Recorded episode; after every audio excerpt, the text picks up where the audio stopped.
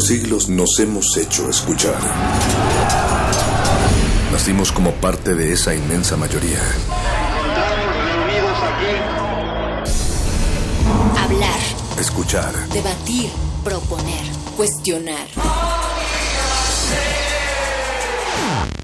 Está en nuestra naturaleza. Seamos instrumentos de conciencia de nuestro pueblo.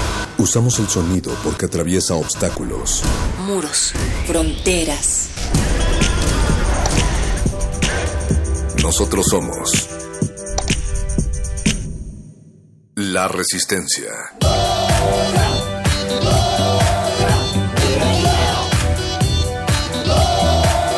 Resistencia modulada. Lánguida la luna libra la lid lúbrica de libros.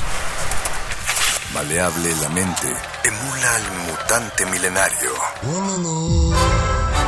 Muerde lenguas, letras, libros y galletas.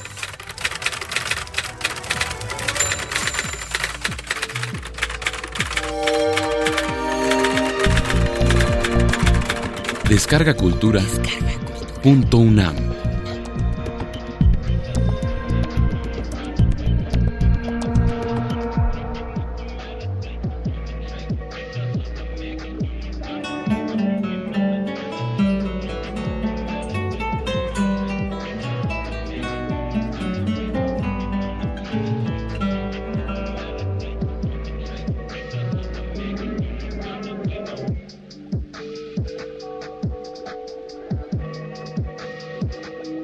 Al que ingrato me deja, busco amante.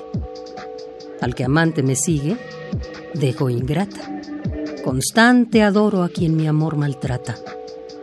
Maltrato a quien mi amor busca constante.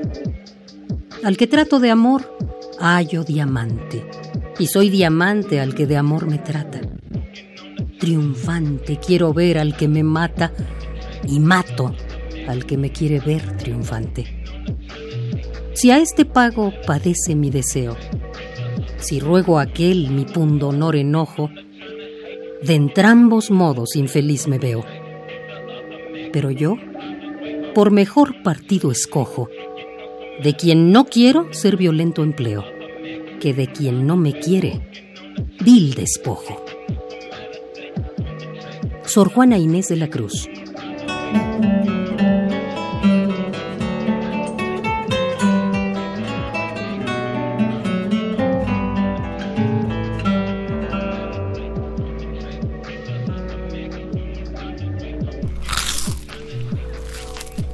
Muerde. Muerde lenguas.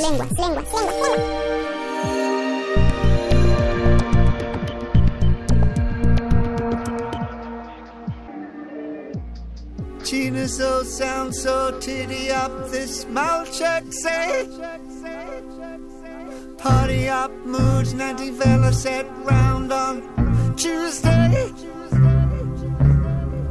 Bad dizzy snatch making all the homies mad. Thursday. Papa blind to the poly in the hole by Friday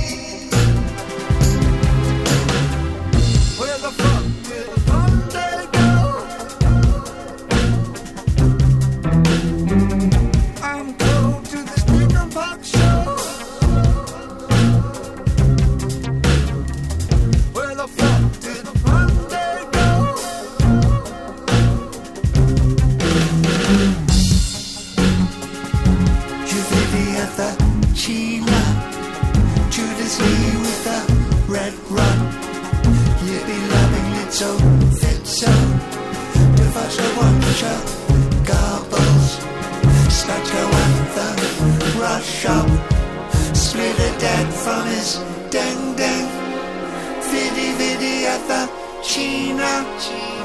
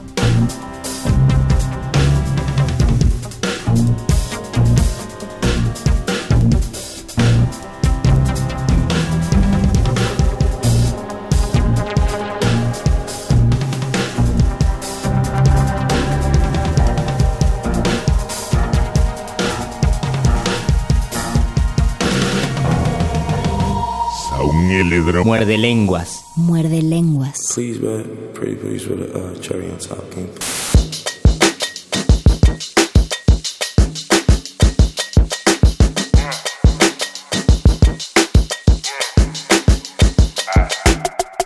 The weather cold, the weather so chill, chilly, willy, penguin feathered road. Cause I'm sipping pro, yeah, that method's pro. Pro methazine, yeah, stepping stone. Oh, they acting up, get your weapons wrong. They only killing time, another second gone. I heard your man at home, now you melatonin, but you acting young. and you hella grown.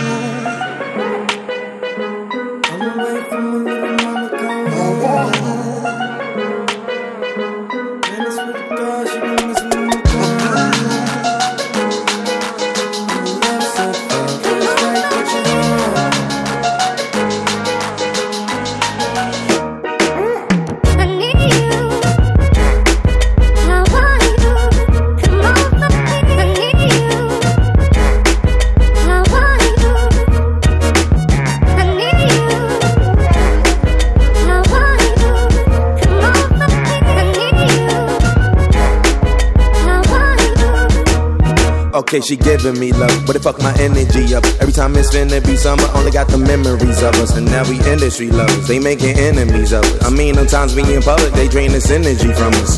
Visit Italia, be my senorita. They either or I be either, either way you need a visa. I ain't talking about MasterCards, debit cards either. Credit charge, Kermit the Frog, margaritas. Yeah, I heard she got a man, homie. Yeah, yeah, he wanna lay the hands on me. Yeah, but he should see the way she dance on me. Yeah, wishing I ain't had no pants on me.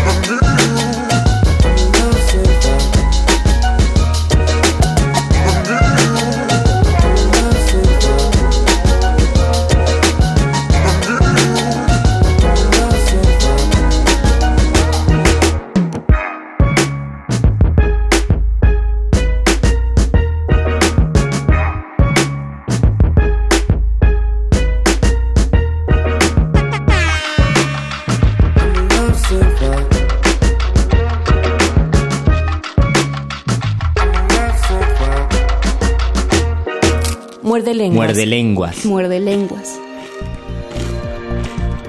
Descarga Cultura. Punto UNAM.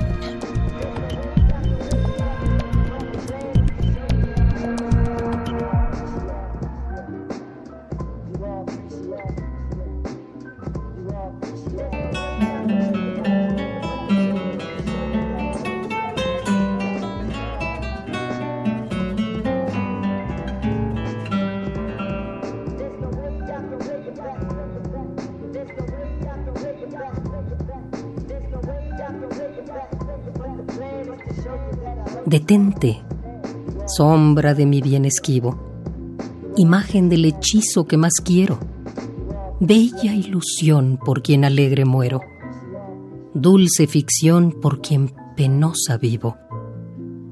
Si al imán de tus gracias atractivo sirve mi pecho de obediente acero, ¿para qué me enamoras, lisonjero? Si has de burlarme luego fugitivo, mas blasonar no puedes satisfecho de que triunfa de mí tu tiranía, que aunque dejas burlado el lazo estrecho que tu forma fantástica ceñía, poco importa burlar brazos y pecho si te labra prisión mi fantasía. Sor Juana Inés de la Cruz.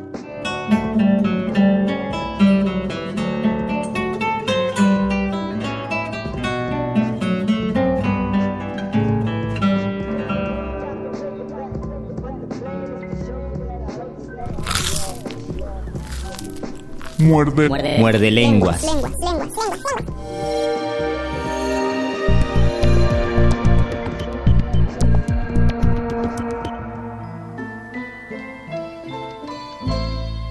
The shadow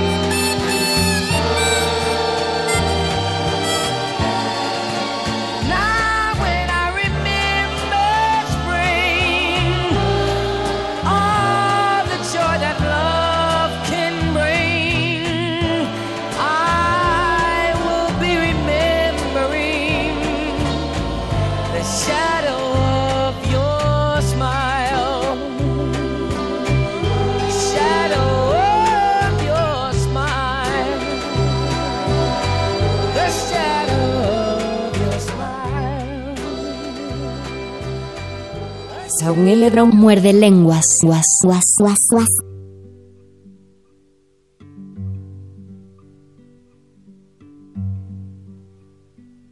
Me decido a todo lo que se te extraña.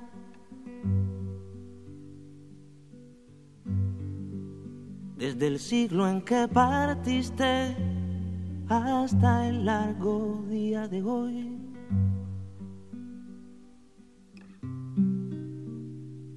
Me acompaño de guitarra porque yo no sé de cartas.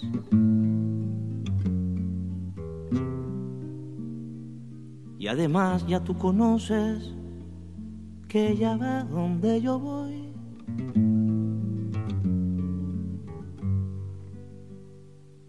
Lo único que me consuela es que uso dos almohadas.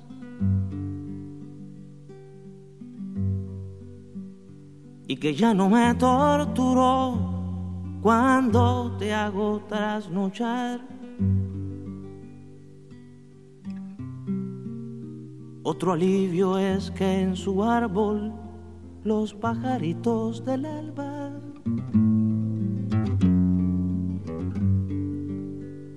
siguen ensayando el coro con que te bien venirán.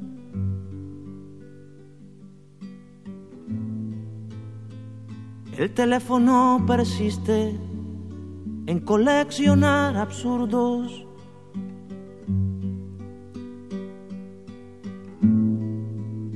Embromarme sigue siendo un deporte universal.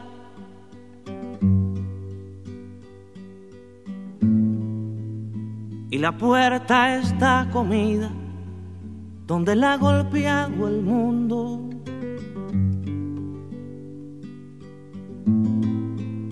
Cuando menos una buena parte de la humanidad.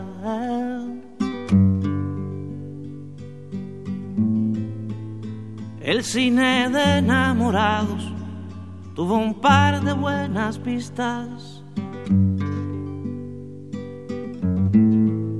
Nuestro cabaret privado sigue activo por su bar. Se nos sigue desangrando la llave de la cocina. Y yo sigo sin canciones, habiendo necesidad.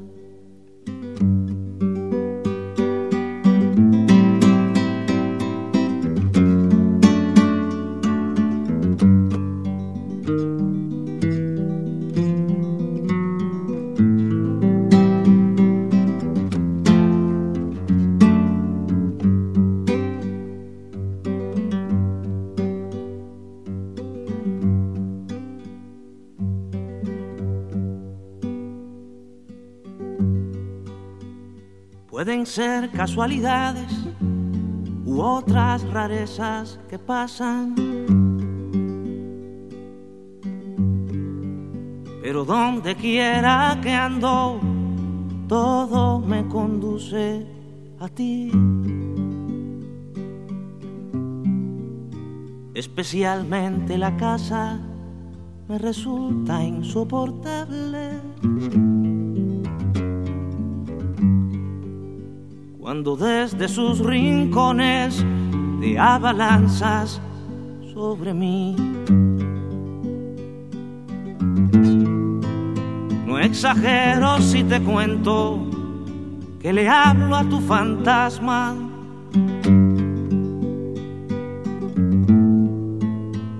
Que le solicito agua y hasta el buche de café. Días graves le he pedido masajes para mi espalda. Los peores ni te cuento porque no vas a creer. Hay días que en tu sacrificio acaricio tu fantasma. Pero donde iba el delirio, no oigo tu respiración. Siempre termino en lo mismo, asesino tu fantasma.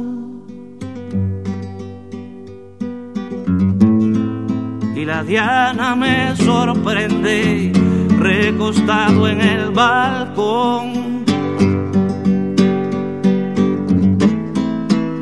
Ya no sé si lo que digo realmente nos hace falta. Hoy no es día inteligente y no sé ir más allá.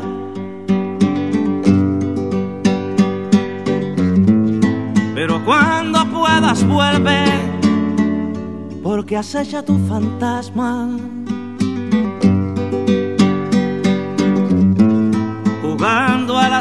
Escondidas y yo estoy muy viejo ya. Pero cuando puedas vuelve, porque acecha tu fantasma. jugando a las escondidas y yo estoy muy viejo ya.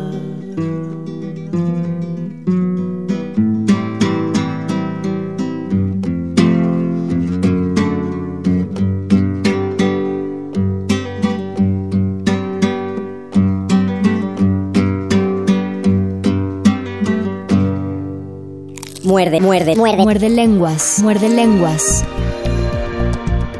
Descarga Cultura. Punto UNAM.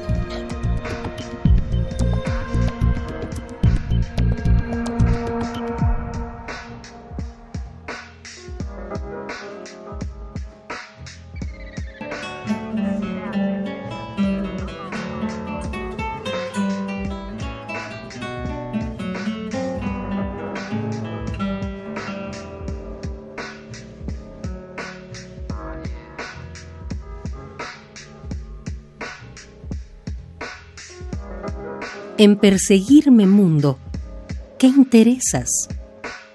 ¿En qué te ofendo cuando solo intento poner bellezas en mi entendimiento y no mi entendimiento en las bellezas? Yo no estimo tesoros ni riquezas. Y así, siempre me causa más contento poner riquezas en mi entendimiento que no mi entendimiento en las riquezas y no estimo hermosura que vencida. Es despojo civil de las edades. Ni riqueza me agrada fementida. Teniendo por mejor en mis verdades consumir vanidades de la vida que consumir la vida en vanidades. Sor Juana Inés de la Cruz.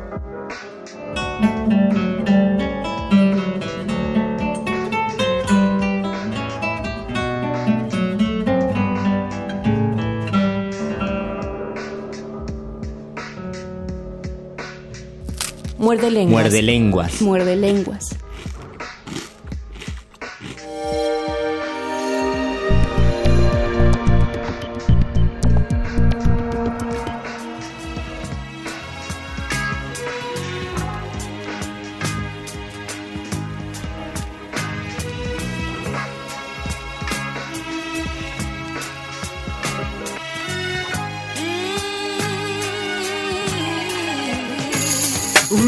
Los ojos y por primera vez mira este mundo que gira alrededor de sí mismo y del sol que con calor abriga. Estos días de reflexión, reflexión que me inspira y me motiva a crear una canción. Hey, una canción que habla de amor o de rencor, pasión, valor, visión, honor, razón, dolor, unión. Canciones de protesta, de propuestas o respuestas, canciones que toquen puertas, canciones de evolución. El tiempo pasará, nuevas guerras empezarán, la felicidad llegará y con lágrimas terminará. La historia se reescribirá, mis canciones se olvidarán, otras criaturas nacerán, mejorarán y empeorarán. Un viejo sola sintonizando un recuerdo, un deportista bajo la lluvia corriendo, un hombre enfermo desahuciado sonriendo, una pareja a la orilla del mar se besa anocheciendo. Porque esto escribo, solo sé que algo me lo pide. Por esto escribo, solo sé que algo me lo exigiera. Un pueblo calla, una injusticia se comete. Dos naciones batallan para probar quién es más fuerte. Un diciembre, un enero, una religión, un credo. Un rico, un pobre, un blanco, un negro, un loco, un cuerdo, cancerbero. Idiomas, monedas, gobierno, fronteras. Océanos, desiertos, selvas, bosques, cordilleras. Nacer y crecer. Reproducirse, fallecer. Dormir, comer, escuchar, ver, tocar, probar, oler, olvidar. Conocer, descubrir, estar bien, alcanzar. Todo está mal, todo está bien. Dedos señalándome, lengua espalda brindándome, obtusos envidiándome. Buenos oyentes conmigo, apoyo de mis amigos. Sí, es vida lo que escribo. Wow. Es vida lo que escribo, es vida lo que escribo. Es la vida lo que escribo. Porque esto escribo, solo sé que algo me lo pide. Porque esto escribo, solo sé que algo me lo exigía. No más odio, no más hambre, no más ambición. No más desigualdades tontas, no más división. No más llanto, no más guerra, no más muerte y más vida. Más vida, más vida, hey. No más fundamentalismos, no más opresión. No más ignorancia en pueblos, no más exclusión. No más hambre, no más muerte, no más guerra y más vida. Más vida, más vida, hey. Todas mis canciones se llaman vida. Todas mis canciones se llaman vida.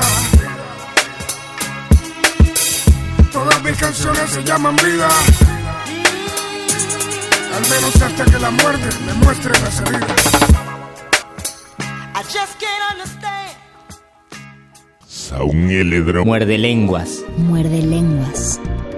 Descarga Cultura. Punto UNAM.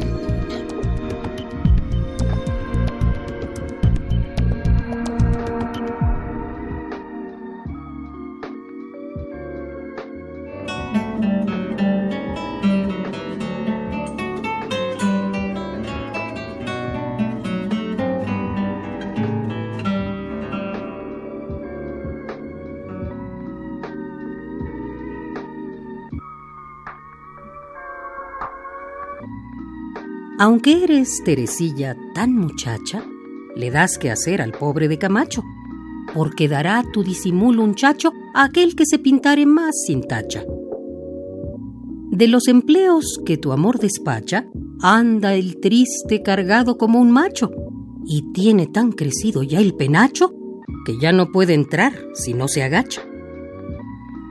Estás a hacerle burlas ya tan ducha, y a salir de ellas bien estás tan hecha, que de lo que tu vientre desembucha, sabes darle a entender cuando sospecha que has hecho, por hacer su hacienda mucha, de ajena siembra, suya la cosecha. Inés, yo con tu amor me refocilo, y viéndome querer me regodeo. En mirar tu hermosura me recreo, y cuando estás celosa, me reguilo. Si a otro miras de celos me aniquilo y tiemblo de tu gracia y tu meneo, porque sé, Inés, que tú con un voleo no dejarás humor ni aún para kilo. Cuando estás enojada no resuello. Cuando me das picones me refino. Cuando sales de casa no reposo. Y espero, Inés, que entre esto y entre aquello, tu amor acompañado de mi vino, dé conmigo en la cama o en el coso. Sor Juana Inés de la Cruz.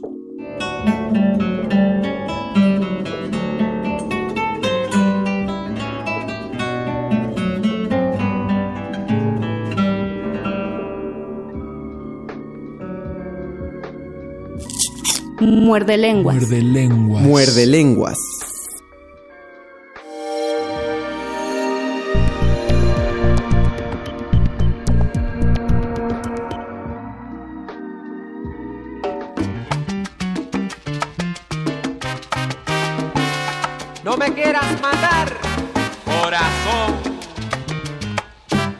Si alguna cosa te saca de casa, son los celos. Si alguna cosa ahuyenta el amor, son los celos. Cuando un cariño te acosa y te mata, qué desvelo. Un egoísmo que no tiene fin, que desconsuelo.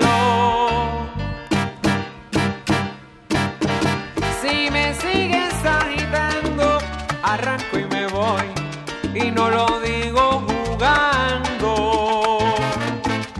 ¿Qué te has creído que piensas que soy? Si mi cariño todo te lo doy y me estás acorralando. Si alguna cosa acabará mi vida, son los celos. Si alguna cosa acaba la ilusión, son los celos. El celo mata el amor. El celo mata el amor y mata la vida entera.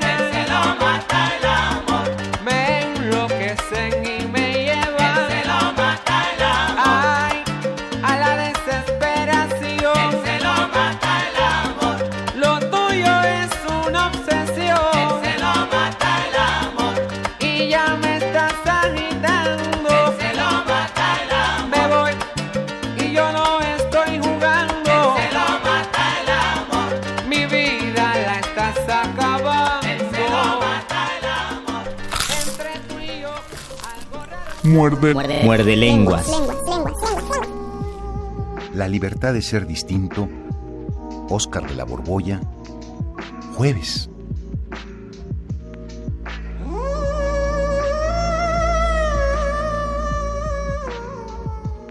Uno. Aunque en principio todos los días de la semana son iguales, comienzan y terminan, están ceñidos a tres estaciones, día, tarde y noche, y miden lo mismo.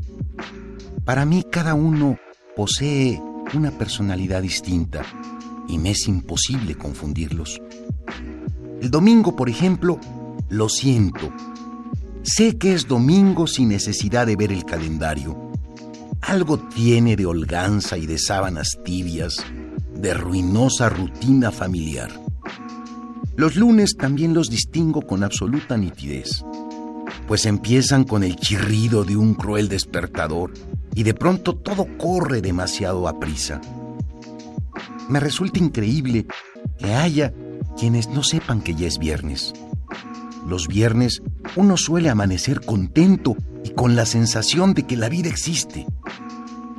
Los martes, en cambio, son extremadamente huecos, lánguidos, casi tan sosos como los domingos, pero uno sabe que son martes, porque los martes son tristísimos. Los miércoles para mí podrían desaparecer de la lista, pues son únicamente productivos. Son los días en los que uno ya está hecho a la costumbre laboral y no protesta, sino que da de sí. Los sábados, por su parte, son otra cosa, o al menos lo fueron antes de fundirse con los domingos, porque los sábados eran unos días en los que desertaba de mi vida y lograba acampar en una realidad que no era mía. Con todo, los jueves son los días que más aprecio, pues por azar o por destino resulta que siempre ha sido en jueves cuando ocurren las cosas que me cambian la vida. Visto secamente, quiero decir con mirada estadística, los jueves tienen la misma probabilidad que los martes, los miércoles o cualquier otro día. Sin embargo, en mi caso, la importancia fatídica de lo que me pasa en jueves ha hecho que todas las semanas los espere con ansia. César Vallejo dijo que moriría un jueves y yo comparto ese presentimiento. 2. Fue un jueves cuando perdí la inocencia. El día se me quedó marcado no por lo memorable de la experiencia, sino porque mi novia de la secundaria solía decir, soy huérfana los jueves. Ese día sus padres, nunca supe la causa, se ausentaban desde temprano y regresaban hasta pasada la medianoche. Ella se alegraba enormemente, pues no era igual estar la tarde juntos bajo la vigilancia de sus padres o hacer la tarea de matemáticas con la zozobra de que en cualquier momento se asomaran que tener la casa vacía para nosotros. Un lunes me anunció su decisión. El jueves será el día, me dijo con una voz mitad de niña y mitad de adulta. Y a mí, obviamente, se me hizo más grande aquel vacío de estómago con el que viví toda mi pubertad. Insisto en que la experiencia no fue despampanante, pero en aquel tiempo la creí grandiosa, pues al no tener con qué compararla, era el absoluto, aunque fuera un absoluto pálido y sin chiste, como suelen ser todos los absolutos y por la misma causa. Me sirvió para inaugurar el aspecto interactivo de mi vida erótica, aunque más para percatarme de la importancia de los jueves. 3.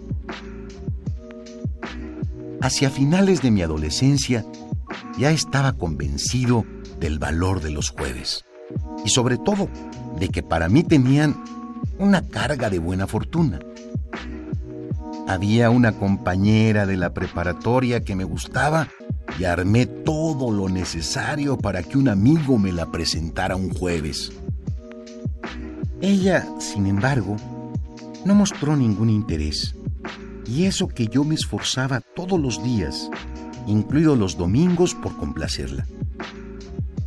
Era bonita, era dulce y sobre todo, nos habíamos conocido un jueves. Mis amigos me decían que no le hallaban lo bonita por ningún lado y en cuanto a la dulzura, ciertamente era dulce con ellos, pero no conmigo. Mira cómo te trata, me decían. Es mejor que la olvides, pero no podía. Me dediqué a asediarla. Se me fue el hambre, el sueño y las ganas de vivir. Le regalaba libros, discos, cajas de chocolates, pero me dejaba plantado o llegaba con dos horas de retraso a nuestras citas. Un jueves, creyendo que estaban de mi lado los augurios, decidí tomarla de las manos y besarla. Me apartó con disgusto. Le expliqué todo lo que sentía por ella, incluida, por supuesto, mi creencia en los jueves. Me escuchó con atención y debo reconocerlo, fue la única vez que se portó dulcemente conmigo. Ese es nuestro problema, dijo. Y apretando mi mano agregó, en verdad lo siento. Ojalá nos hubiéramos conocido un viernes. ¿Un viernes? Repetí decepcionado. Sí, para mí los días decisivos son los viernes. 4. Una de mis peores pesadillas fue soñar con un mundo donde las semanas carecían de jueves. No era un sueño estrafalario, sino hiperrealista, donde simplemente ocurría lo que suele ocurrir todos los días, todos los días que no son jueves.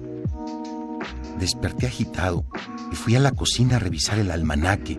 Miré el mes de marzo y descubrí que las semanas eran más angostas. Obviamente faltaba el espacio destinado a los jueves. Y lo mismo pasaba con los demás meses.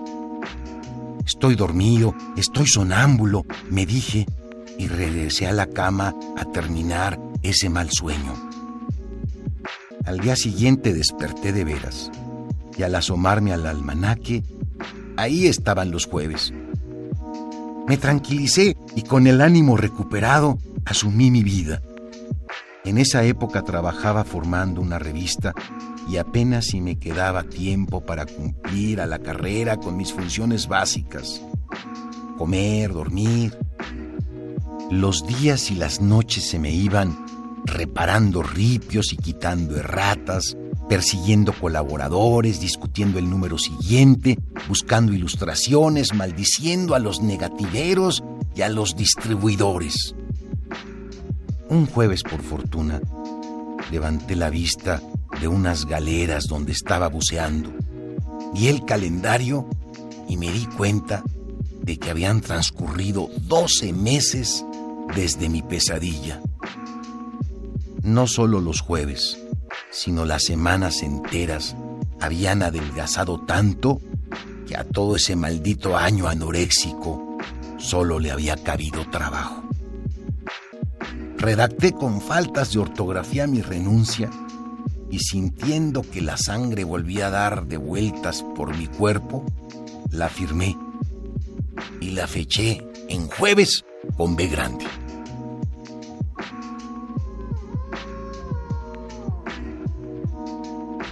Cinco. Y es que no solo a mí me fascinan los jueves, también le ocurre a la naturaleza. Las nubes de los jueves tienen siempre formas más alargadas. Yo pude ver un jueves una nube, solo una, que iba de norte a sur de la Ciudad de México. Era angosta como una carretera. Era una raya que partía en dos el cielo y recorría todo insurgentes. Y también cuando llueve. Llueve mejor en jueves. El agua no se encharca, pues las hojas de los árboles y de las plantas se abomban como platos y la detienen.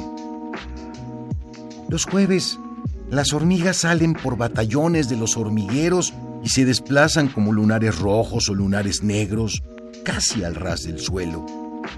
No sé qué hagan las hormigas los jueves, pero lo hacen juntas, como si supieran, como si entendieran que es jueves. Yo también despierto más contento los jueves, pues me emociona que todos los jueves el jueves sea noticia de primera plana, aunque aparezca acompañado, claro, del número y del mes correspondiente. No le dan el espacio que merece, me digo, no lo ponen como titular a ocho columnas. pero al menos lo citan hasta arriba, pues los jueves, invariablemente, lo único que vale la pena leer en los diarios es que es jueves. Y si no, que lo digan las hormigas, las nubes, los pájaros y hasta las estrellas, que a la medianoche, cuando está a punto de dejar de ser jueves, titilan y parece que fueran a apagarse.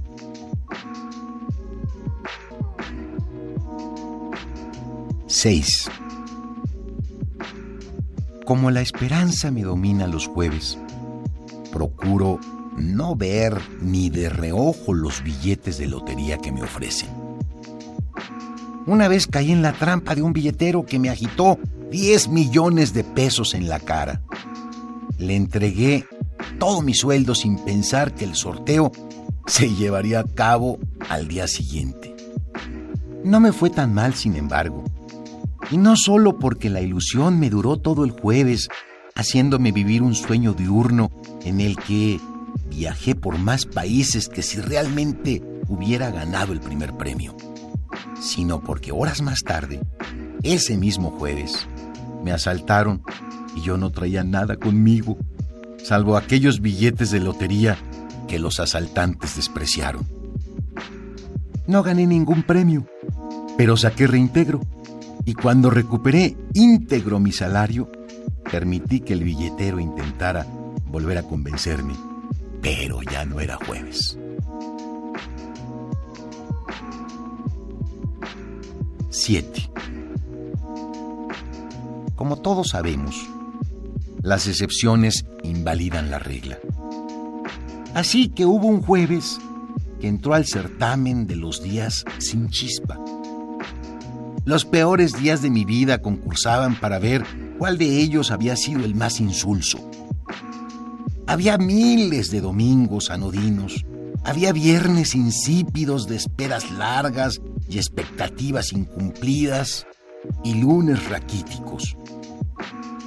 Cuando todos los días intrascendentes estuvieron reunidos, llegó un jueves. Pero, ¿tú qué haces aquí? Preguntaron los sábados, los lunes y los viernes. Tú eres un jueves. ¿Cómo se te ocurre? Este concurso es para determinar cuál de nosotros es el día menos importante. Por eso, vengo a ganar, dijo tranquilamente el jueves. Y todos se tiraron al piso de mi memoria, muertos de la risa. Obviamente, yo era el único jurado, y los días de mi vida empezaron a desfilar recordándome el tedio que me habían provocado. Luego de horas, ya tenía dos finalistas. Un domingo de febrero del año 84, cuando ni siquiera me había levantado de la cama, y un lunes de marzo de 2006, que me había parecido más duradero que la eternidad. Cuando daba por concluidas las entrevistas, se presentó el jueves y yo, por el prejuicio a favor que les tengo, le pregunté molesto. ¿Tú? ¿Qué haces aquí tú? ¿No crees, me preguntó, que el día menos importante de todos, el menos especial, es, precisamente por esa razón, muy especial e importante? Ante aquel planteamiento de lógica impecable me quedé desarmado y respondí que sí. Pues entonces, el día que andas buscando soy yo, me dijo. Y lo coroné como el menos importante de mis días, volviéndolo así muy especial.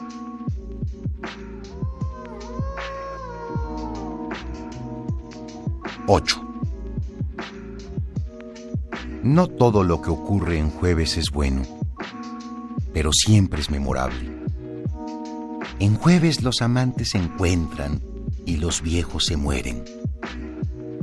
Son los días en que suceden más eclipses y más descarrilamientos de trenes.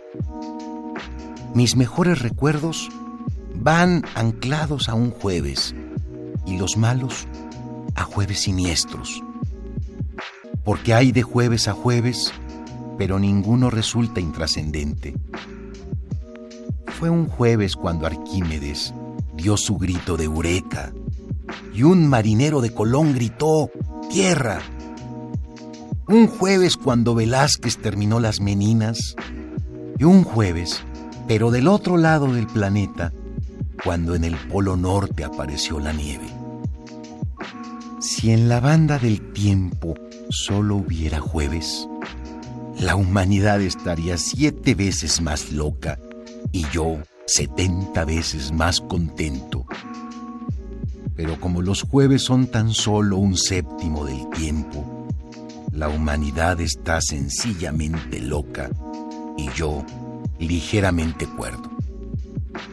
Ya sé que es falso todo, pero lo que tampoco es cierto es mi amor por los jueves.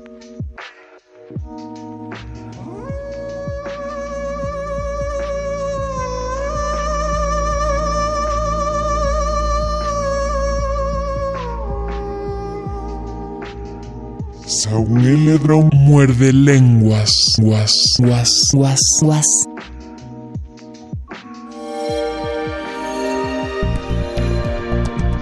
Descarga Cultura. Punto UNAM.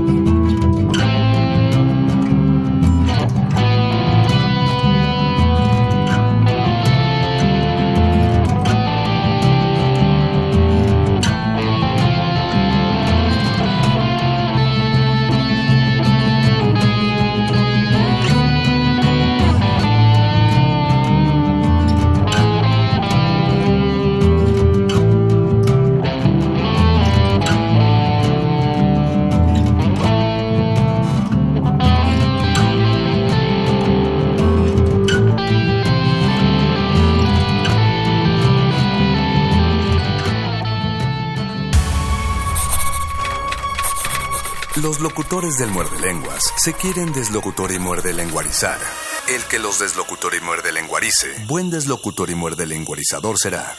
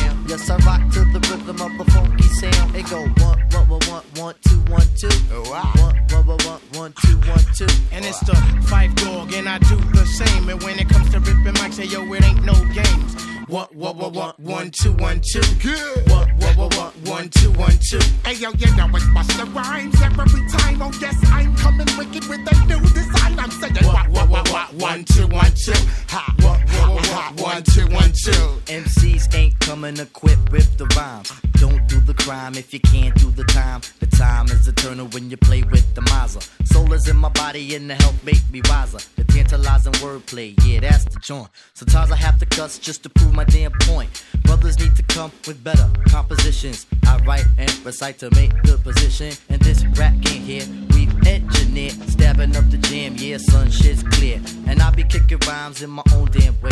Beating niggas to the punch like Sugar Ray. Got the cool ass style, that's cooler than the cool. My lyrics is the bullet and the mic is the tool. Piece to C73 and C74.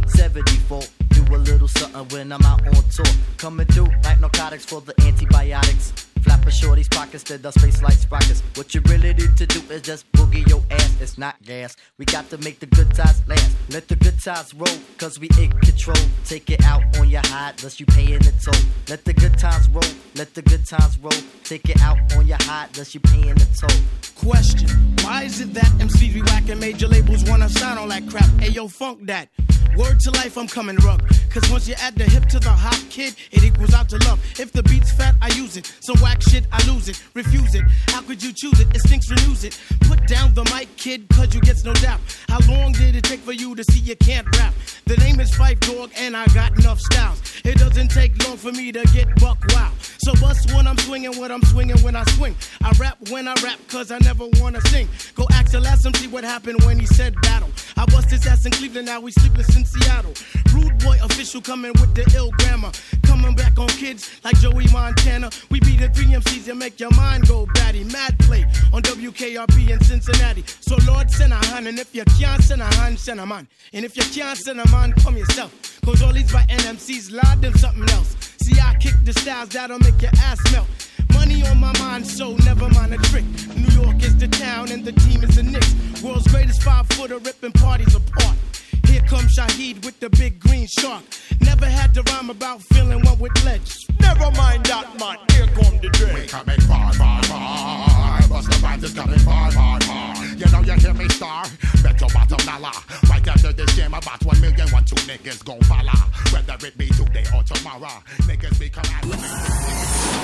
Aquí queremos un mundo en el que quepan todas las familias, voces, Opiniones. mundos. Comunidades indígenas. Nos protegemos en muros de cristal para evitar la vigilancia. Si no podemos bailar, entonces no es nuestra resistencia. El modernísimo. Todo es arte. Todo es política.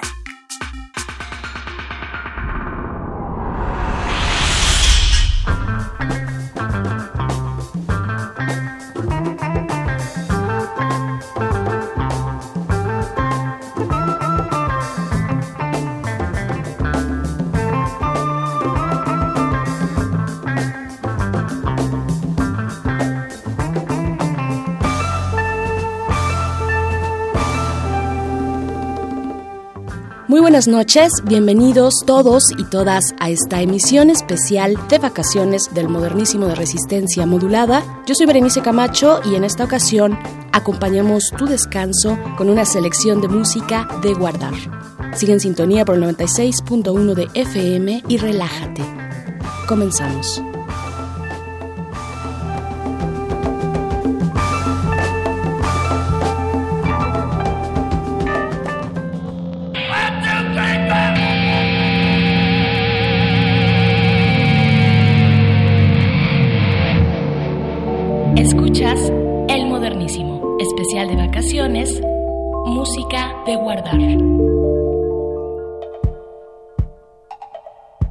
Iniciamos este recorrido con la voz de Bardo Martínez, cantante México-colombiano y líder de Chicano Batman, con base en Los Ángeles, California, que en esta ocasión se acompaña de la banda de soul y funk finlandesa The Soul Investigators. La canción es Bad Education, lanzada en 2017 en el disco homónimo por el sello Timion.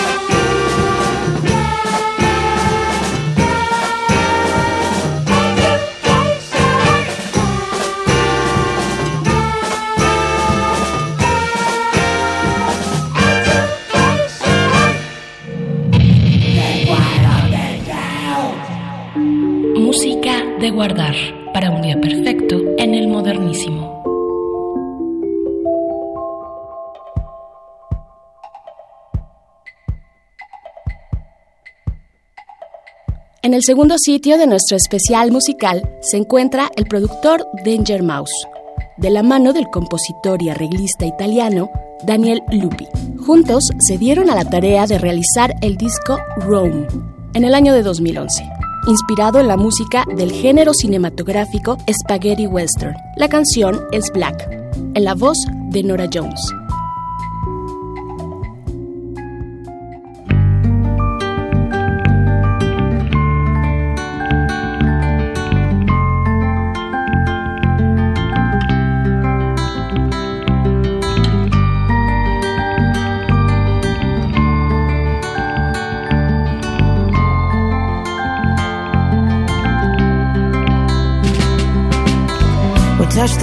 Of the city streets and didn't explain. Sadly, showed us our ways. I've never him why. Cast down, it was heaven sent. And to the church, no intent to repent on my knees.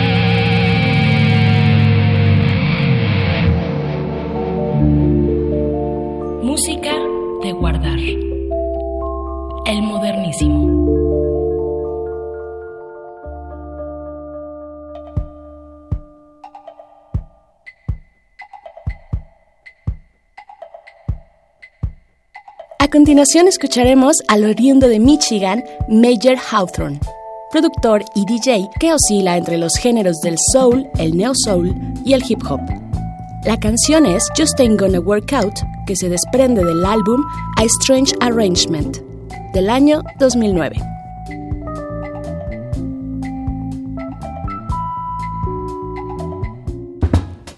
You know, baby, I know you think we can make it all work out. But I gotta tell it like it is. And I don't wanna make this any harder than it needs to be. So don't cry.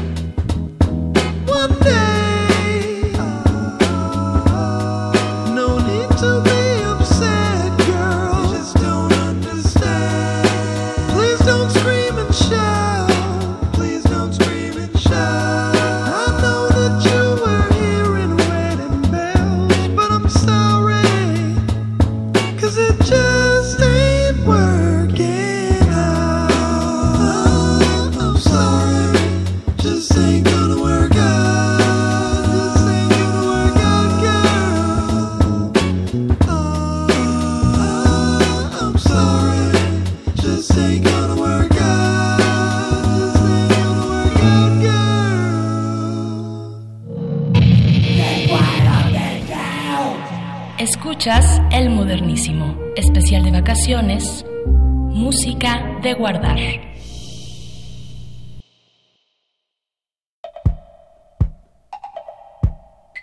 Nos trasladamos a Seattle, Washington, con la reconocida banda de indie folk Fleet Foxes. Escucharemos Mykonos, canción que se incluye en el álbum Sun Giant de 2008.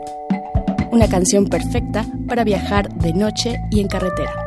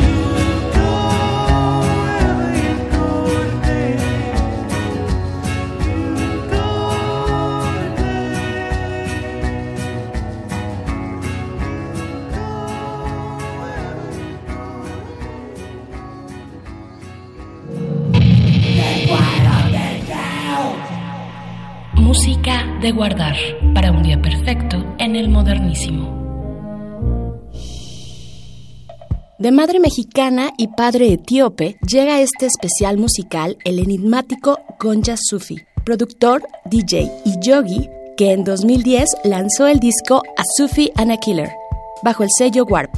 Iremos a las montañas del desierto de California, lugar en el que Gonja Sufi montó no solo su estudio de grabación, sino también el lugar en el que vive, para escuchar Do It.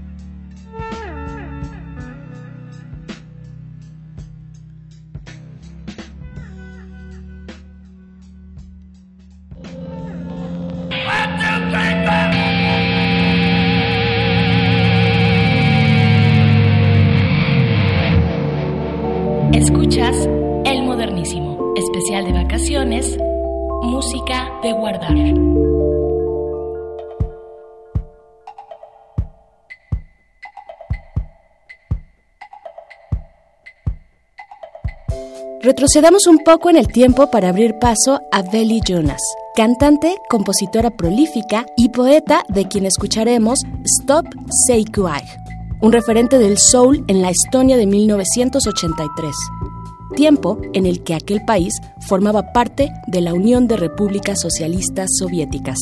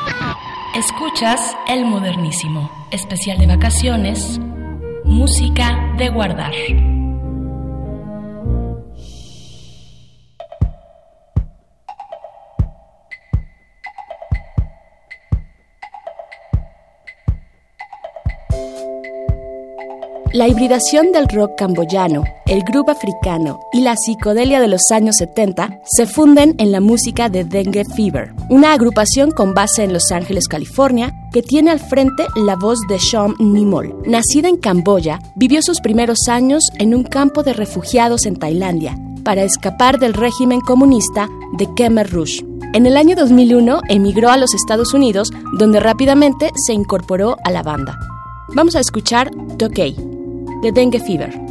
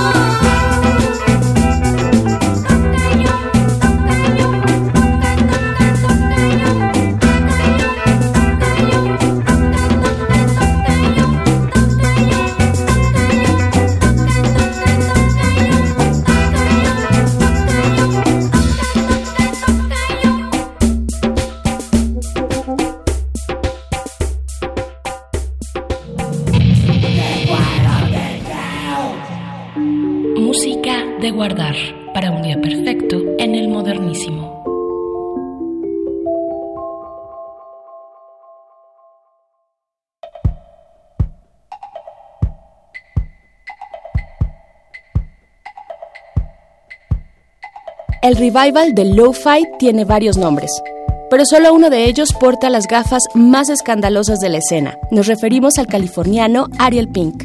Criado en una comuna hippie, su música hace un homenaje a la cultura pop de la radio y de los cassettes de los años 70 y 80. Escucharemos Baby, un cover a la original setentera de los hermanos Donnie and Joe Emerson.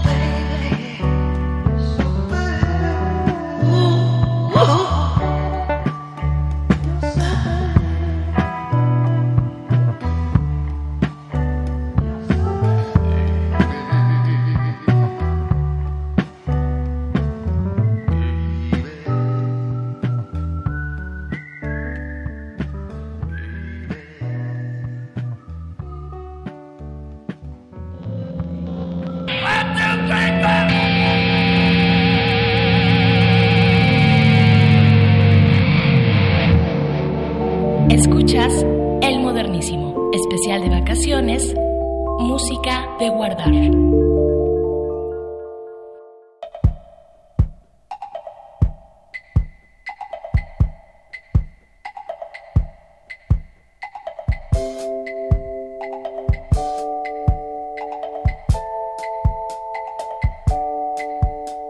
Llega a nuestra lista Ruth Radelet, al frente de Chromatics. Con ecos vocales y mucha melancolía, la canción Shadow forma parte del soundtrack de la tercera temporada de la serie televisiva Twin Peaks, de David Lynch.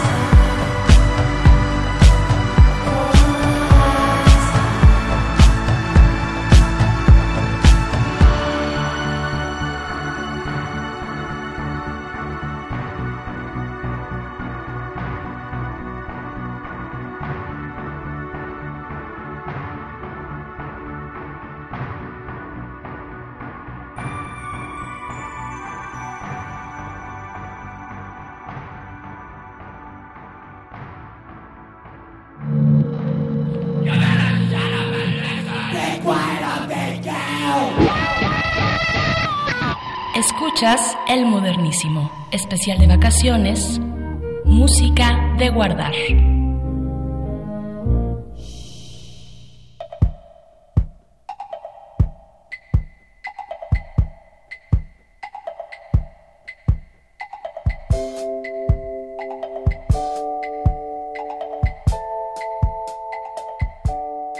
Desde su natal Pereira, en Colombia, de familia inmigrante en los Estados Unidos, llega Caliuchis, una cantante y compositora ecléctica que oscila entre el rhythm and blues, el reggae y el doo-wop norteamericanos.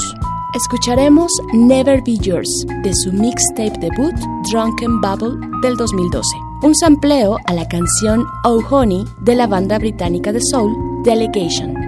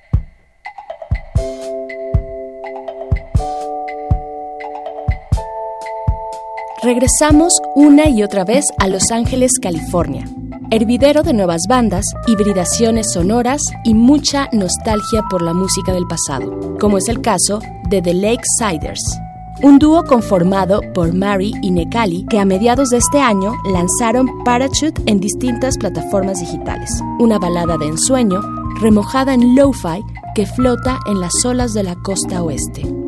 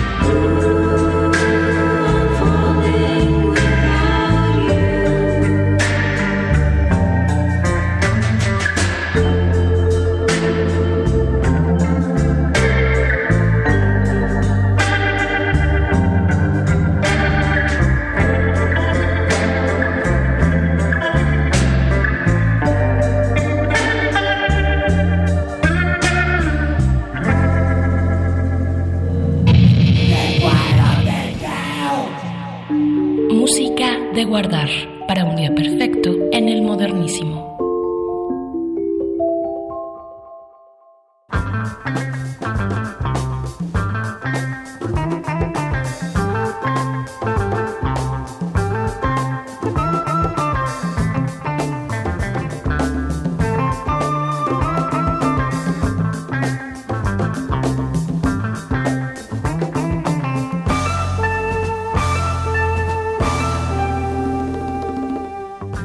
Gracias por dejarnos acompañar tu descanso en este especial vacacional de música de guardar en el modernísimo.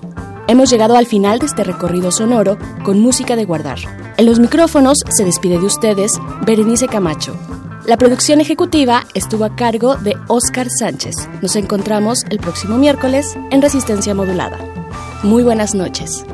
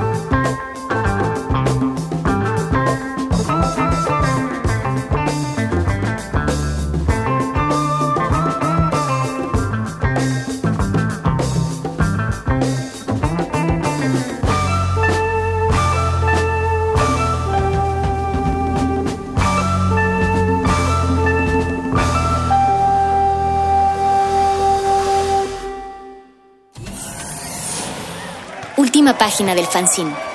Pero mientras el futuro esté desigualmente repartido, buscaremos llegar a él. El modernísimo.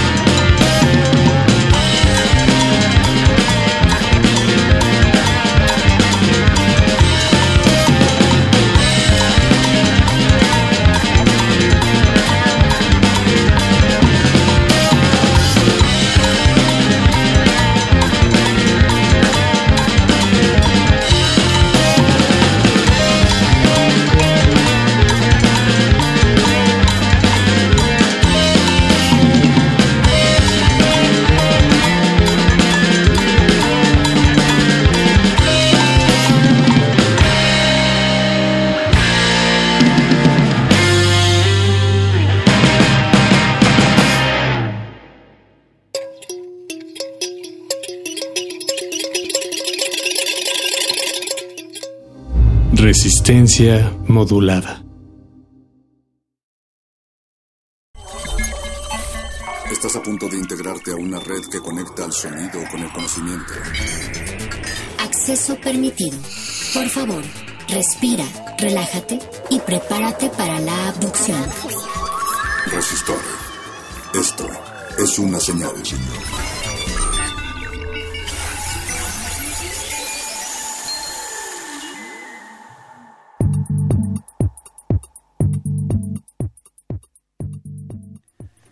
Buenas noches, sean ustedes bienvenidos a este resistor.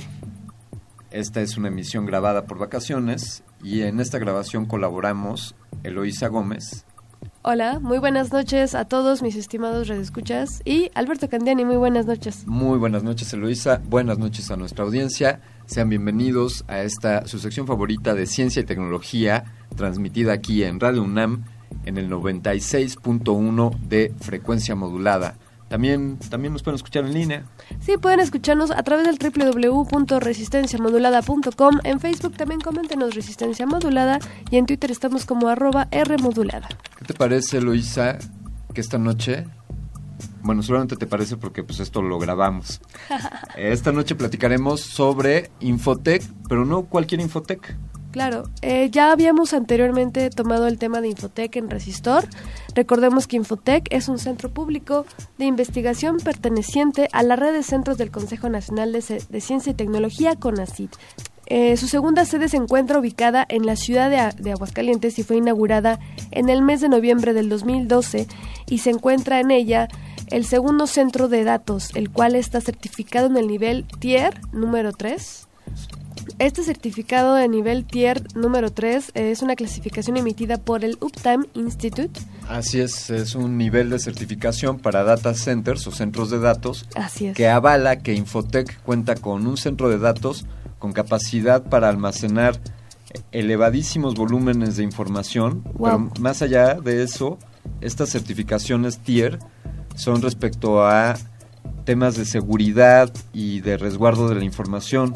¿Qué tan protegidos se encuentran los datos que tienen ellos? Exactamente, exactamente. Este es un, prácticamente es un búnker a prueba de sismos, a prueba de, De balas. de inundaciones, a prueba de incendios y efectivamente, Eloísa, a prueba de cierto tipo de ataques. ¿Cibernéticos? Eh, bueno, tiene además una amplia infraestructura en cuanto a protección y resguardo de los datos, en varios firewalls que, que impiden que los datos sean eh, violentados o, o afectados. Y su edificio frontal está destinado a la investigación y la docencia. Sí, nosotros conocimos este, este centro CONACIT o este centro Infotec allá en Aguascalientes, donde hay algunos de los laboratorios de Infotec Laboratorio Nacional de Internet del Futuro, el Laboratorio de Analítica Big Data, el Laboratorio de Sistemas Embebidos, LABSE, y el Laboratorio de Apropiamiento de Tecnologías de Información y Comunicación, que se escribe, se deletrea como LAPTIC. Así es. Estos cuatro laboratorios son los pilares de Infotec, de este centro de investigación. Y esta noche tenemos preparado para ustedes algunas entrevistas que realizamos en meses pasados con algunos miembros de estos laboratorios, miembros destacados, eh, todos ellos parte del Sistema Nacional de Investigadores y sin duda eminencias en, en los temas de desarrollo científico y tecnológico en nuestro país. Eh, vamos a dar pie a estas, a estas conversaciones. ¿Qué es lo que hace el laboratorio de Big Data de Infotec en Aguascalientes? Vamos a, a dar pie a una charla que tuvimos con algunos de sus miembros, ya los iremos presentando, y sobre todo con el coordinador de este laboratorio. Él es el predoctor, digo predoctor porque es candidato, Candidato. a doctor en ciencias de la computación. Él es el maestro Helio Anteoge, el maestro Helio Antenógenes Villaseñor, quien nos compartió, nos compartió mucho de su pasión y de su interés por este, por esta disciplina, por esta técnica del Big Data. Vamos a escuchar este par de audios y regresamos con nosotros. Resistor, esto es una señal.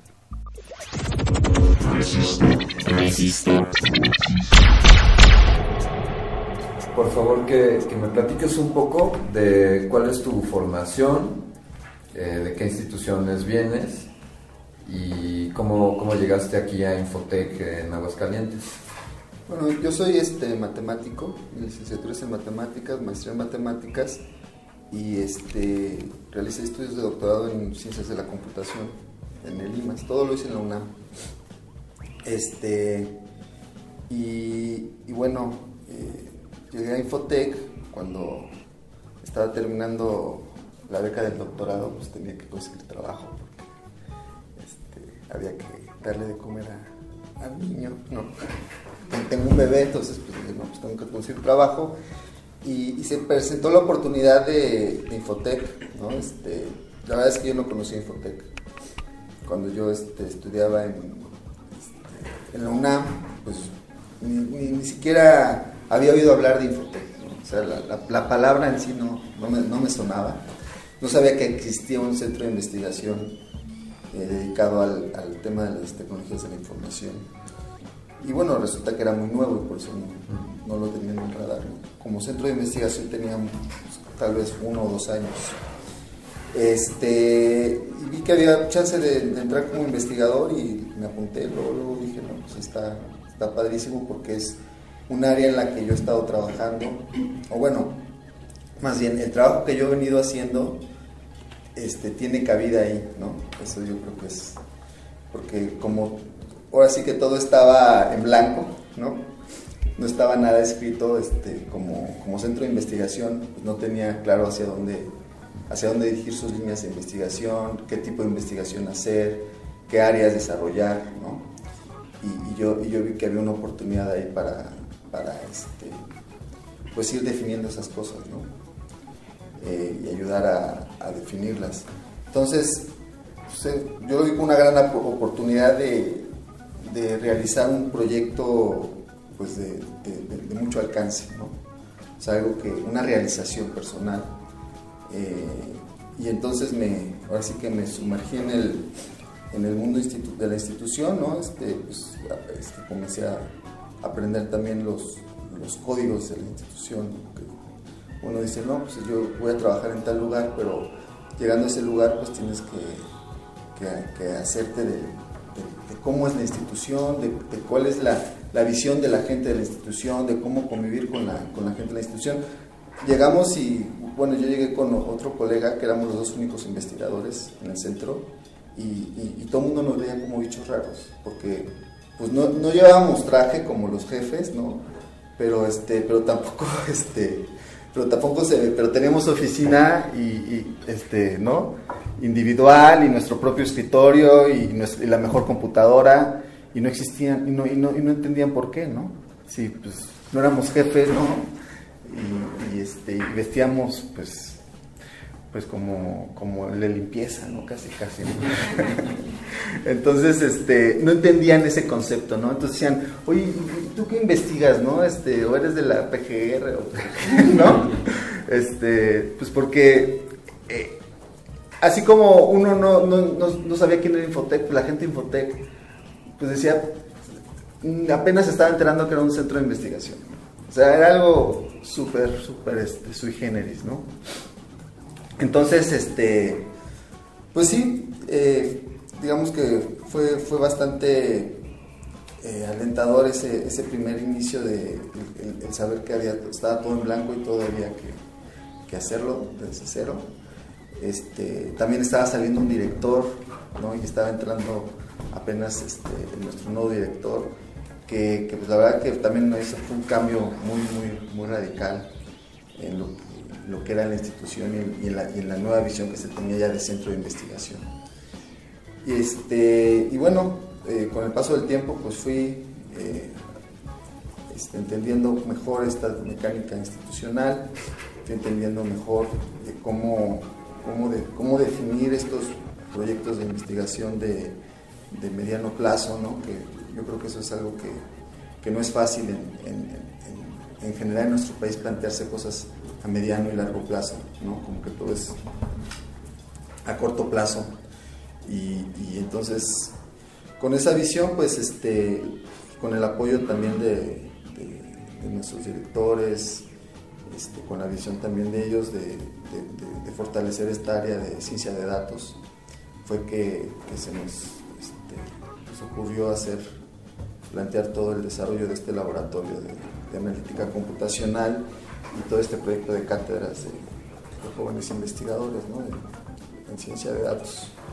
Este, y, también otra cosa curiosa que pasó cuando llegué fue que estaban diciendo, no, pues hay el plan, nos acaban de regalar un terreno en Aguascalientes, ¿no?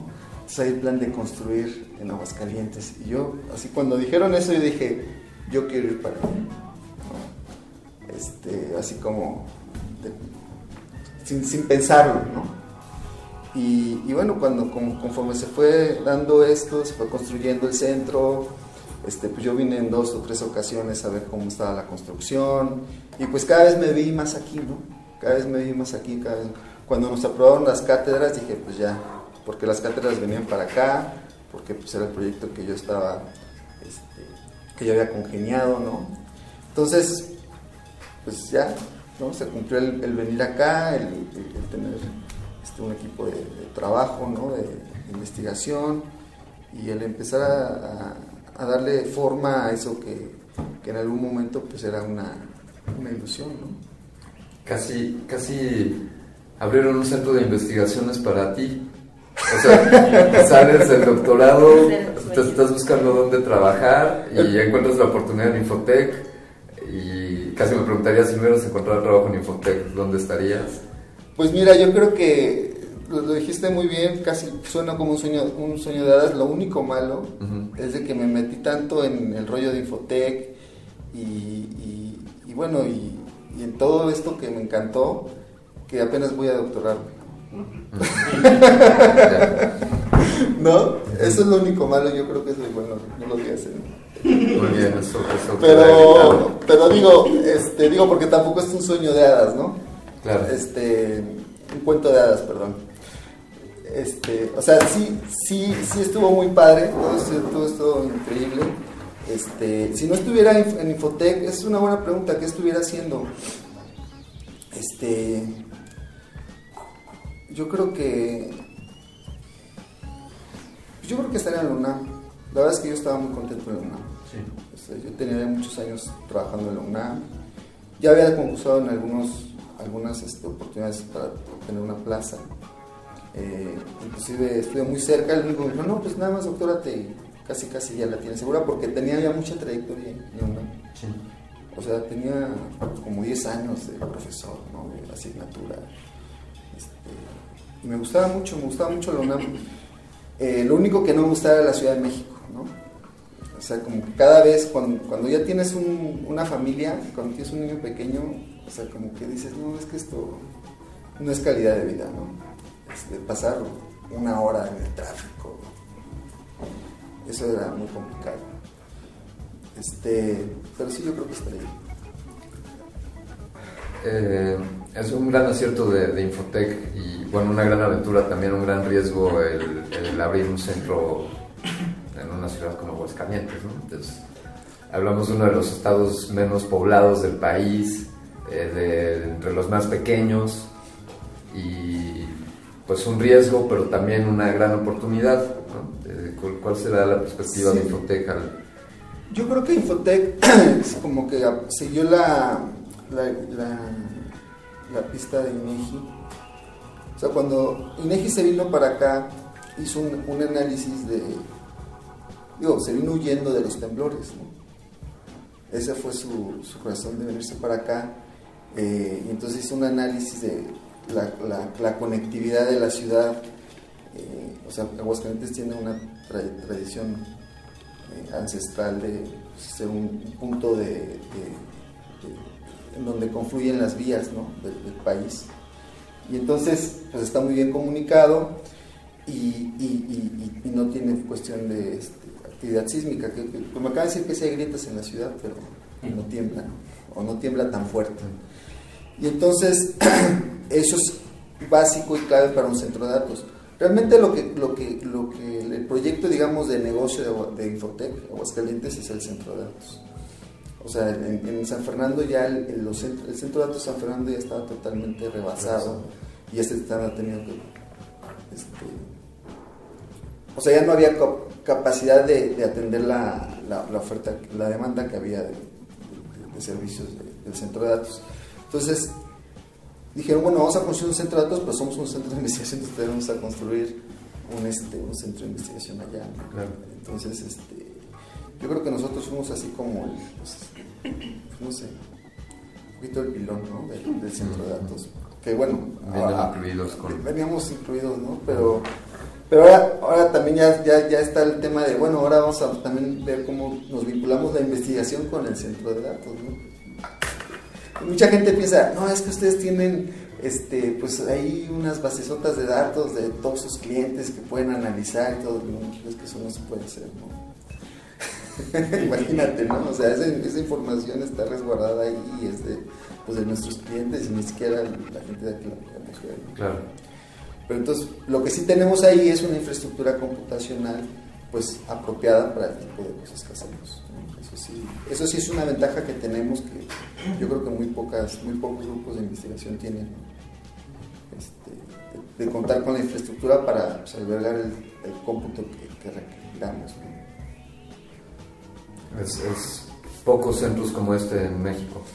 Pues yo creo que pues, tal vez en, en- en el mundo, o sea, por ejemplo, el, el supercentro de cómputo de Barcelona, pues, Mario lo, lo- lo conoció, ¿no? Y es así como tienen sus computadoras, digo, las tienen muy bonitas, pero adecuaron el lugar para poner las computadoras ahí. O sea, no, no, no está ahí exprofeso el lugar construido para que estén ahí las computadoras y el centro de investigación ahí, ¿no? Este, debe haber pocos lugares, pocos, pocos centros de investigación que tengan un centro de datos como el nuestro. ¿no? Yo creo que en el mundo haber, no sé, no sé si hay, pero o sea, tal vez la NASA, no sé, no sé, me imagino como algo así, ¿no? En el CERN, en- ¿no? Solo las compañías, ¿no? Google, Microsoft. Exacto, ¿no? Solo las compañías de TI grandes que tienen sus centros de investigación y pues también tienen centros de datos, ¿no? Pero esa es, el- es, es el- ¿Podría ser esta la semilla de un Silicon Valley en Aguascalientes?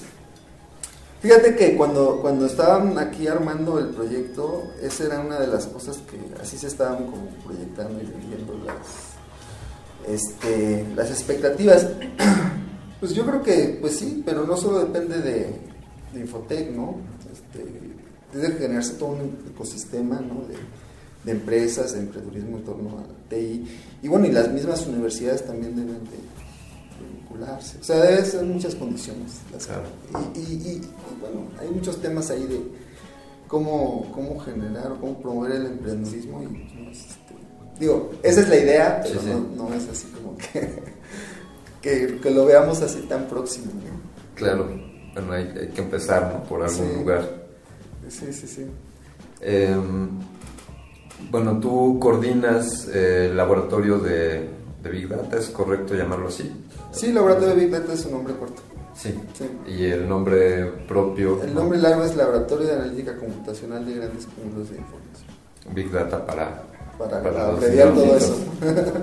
y todo este equipo está trabajando en este laboratorio. Sí. De aquí derivan distintas líneas de, de investigación. Sí, de aquí derivan distintos proyectos y derivan, este, cada uno, cada uno de los integrantes del grupo tiene su, su propio proyecto de investigación y además hay un, hay un proyecto, este, digamos, de, grupo, ¿no? de equipo, que se llama Ingeotec, este, que bueno, yo creo que ya te, van a platicar más, más a detalle de eso, pero, este, pero sí, o sea, de lo, de lo que se trata es de que cada uno, digamos, por su lado, tenga la perspectiva de crecimiento como investigador, ¿no? Este, a nivel individual, pero que también hay un trabajo de grupo, porque el, grupo como se conformó está pensado como un, grupo multidisciplinario en donde este, las tareas que se vayan a desempeñar como grupo implican el que cada uno de, los perfiles ¿no? este, con- contribuya a la resolución de algún los problemas que se plantean. O sea, digamos que no es cuando, cuando una de las primeras pláticas que tuvimos este, como de cuestionamiento del proyecto, ¿no? O sea, es que no hay, no hay un proyecto eh, delineado, sino es un metaproyecto. Sí, pues sí, es que es un metaproyecto porque no sabemos con qué nos vamos a encontrar. ¿no? Resistor. Esto es una señal. El gobierno mexicano es el principal cliente de estas empresas de seguridad para, para monitoreo de, de telecomunicaciones, ¿no? Y para hackear a... Pues a quién, el problema es a quién lo están haciendo, ¿no? O sea, pensarías que era para combatir a los malos y pues ya vemos la sorpresa de que no, no es así, ¿no? Claro, pues sí, digo yo, en realidad mi investigación es bastante más eh, teórica Sí. que la del resto del equipo y entonces me tengo que enfrentar mucho más a largo plazo con esas preguntas, ¿no? O sea, que la tecnología que tú desarrollas tenga implicaciones en el futuro para espionaje o cualquier esta clase de cosas no es algo con lo que yo me tenga que enfrentar en mi día a día. Sin embargo, como participante en un equipo de laboratorio de ciencia de datos, sí es algo que me pregunto. Eh, ¿no? Es ¿Por qué? ¿Para quién trabajas? ¿Qué resultados son? Si en cierta manera es mi prerrogativa garantizar que sean debidamente anonimizados los resultados, ¿no? que, que es una cosa eh, importante. Y creo que estas no son nada más preocupaciones individuales, creo que en general en la ciencia se nos preocupa por estas cosas, de quién va a usar lo que estás desarrollando y creo que es muy importante ¿no? que, que lo pensemos y que evaluemos la responsabilidad que eso implica. Y nadie, o sea, en ese sentido, como en el contexto global, no creo que nadie tenga la respuesta. O sea, todo el tiempo, si uno lee las noticias tecnológicas que ustedes deben de hacer mucho tiempo, hay noticias de hasta gente como Elon Musk diciendo que la inteligencia artificial es la mayor, eh, como de- el mayor peligro para la humanidad, ¿no? O sea, apenas ayer declaró eso, ¿no? Y bueno, eso ya es como el siguiente nivel, ¿no? Ya ni siquiera estamos hablando de Big Data como manejo de la información y el uso que se le da para pues, espionaje y saber dónde estás, ¿no? Es, es- es la parte 2 de la película. Es la parte dos. Stephen Hawking también habla de la amenaza de la inteligencia Claro. artificial. Eh, que, que no es tampoco desdenable el comentario, o sea, pues sí esta perspectiva de a un plazo indefinido, pero, pero el que estos personajes abran esa discusión, pues dice algo también, ¿no? Claro. ¿Cuál- cuál- ¿Cuáles son tus principales líneas de investigación?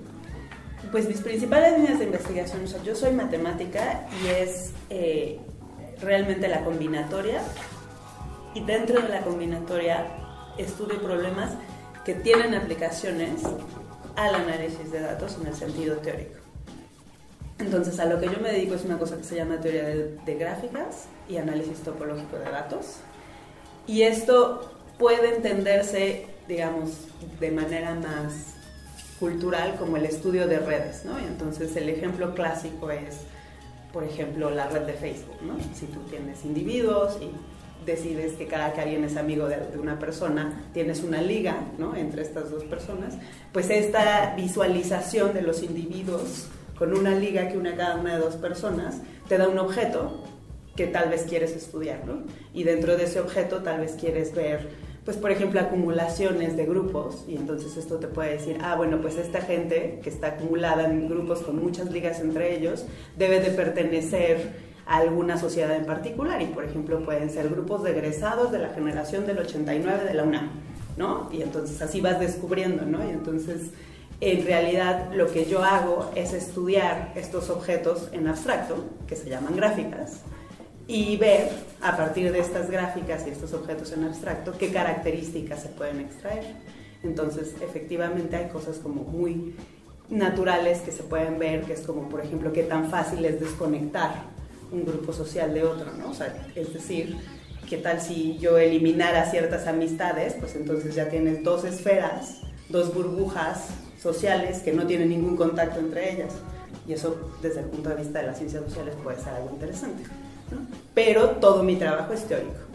¿no? sobre el modelo, no sobre eh, la aplicación en sí. Eh, tú estás trabajando también, a mí me interesó mucho este asunto de, bueno, tú trabajas con matemáticas y género, ¿es así? Sí. Y eso me llamó mucho la atención eh, en estos momentos que en los que estamos redescubriéndonos como sociedad o reinventándonos ante, eh, bueno, acabar con las diferencias o propiciar la equidad de género y, y- y tener la apertura para pues, cualquier tendencia. Eh, y entonces, que eh, las mujeres estaban alejadas de las matemáticas. O, Es una cosa eh, muy interesante. En realidad yo me intereso por los temas de género mientras estoy haciendo el doctorado, porque precisamente me doy cuenta que incluso en Inglaterra, que fue donde yo hice mi doctorado, habíamos muchas, muy pocas mujeres estudiando matemáticas, ciencias de la computación, física, que eran como los departamentos alrededor de donde yo estudiaba. Y como que me empecé a preguntar estas cosas, sobre todo por la interacción social, o sea, digamos, en, en términos de la interacción intelectual con mis compañeros y así, pues es uno a uno, yo estoy interesada, tengo una licenciatura en matemáticas, estoy haciendo un doctorado en matemáticas, las discusiones uno a uno son perfectamente, digamos, normales a un nivel eh, respetuoso, incluso en la mayoría de intercambios. Sin embargo, ya que estás pensando en las interacciones laborales entre los miembros de un equipo, ya es otra cosa, ¿no? Y entonces te empiezas a dar cuenta que tampoco los profesores del departamento, la mayoría son hombres, a pesar de que tal vez hay más estudiantes mujeres. Te empiezas a dar cuenta que en las conferencias la mayoría de gente a la que se le dan los principales lugares para hablar, así las conferencias plenarias son hombres, a pesar de que hay investigadores mujeres en la audiencia. Entonces empiezas a ver estas como diferencias sutiles en todo, en la interacción, este, en a quién se le dan los lugares importantes y así, y así es como me empiezo a interesar y empiezo a leer la literatura y básicamente cuando regreso a México eh, me involucro en lo que es la Comisión de Equidad y Género de la Sociedad Matemática Mexicana y ya como a realizar actividades para promover más inclusión de las mujeres. Y entonces ahí ya mi trabajo ha consistido más en reunirme con las alumnas, con las investigadoras, incluso con mucho del personal administrativo de las instituciones para preguntarles, oye, ¿cuál es tu experiencia ¿no? de estas cosas y qué, cómo crees que se podrían mejorar? Y esencialmente las actividades que realizamos y que hemos descubierto que teóricamente pueden ayudar a que haya más mujeres interesadas en las matemáticas en particular, pero en la ciencia en general, es una cuestión de representación. Si invitamos a más mujeres a hablar, entonces más niñas se dan cuenta que pueden ser matemáticas. ¿no? Y entonces eso es lo que hacemos. ¿no? Tenemos un programa de llevar a mujeres matemáticas a dar charlas en prepas. Y entonces, pues ahí en realidad tú llegas con la charla y la anuncias como alguien va a dar una charla de matemáticas. Pero al estar ahí, tanto los hombres, los, jóvenes y las mujeres ¿no? de cierta edad, no solamente las mujeres se dan cuenta que hay matemáticas investigadoras que hicieron doctorados y así, pero para también para los hombres se normaliza esta situación. Es decir, que el día en que ellos sean un profesional y tengan una jefa mujer, ya no es una sorpresa, ¿no? Ya es algo que ellos aprendieron que podía suceder desde que eran jóvenes. Entonces, ese ha sido como, un trabajo bastante importante. Y la otra tiene que ver más como con divulgación de, la investigación que se hace de género. Entonces, también organizamos muchos paneles en los que invitamos expertos que estudian género y ciencia desde el punto de vista psicológico o social, a que vayan y hablen en estos foros de matemáticos y digan, miren, nosotros ya investigamos y ya nos dimos cuenta que sí hay prejuicios y que son ocasionados por estas cosas y hay muchas fenomenologías distintas y entonces se los presentan a la comunidad y ya nada más la comunidad va haciéndose consciente de que ellos, que todos como sociedad somos víctimas de este prejuicio, ¿no? No es que un individuo sea macho, no, somos como sociedad y todos en cierta medida no tenemos actitudes, ¿no? Que, que no benefician a la inclusión de las mujeres.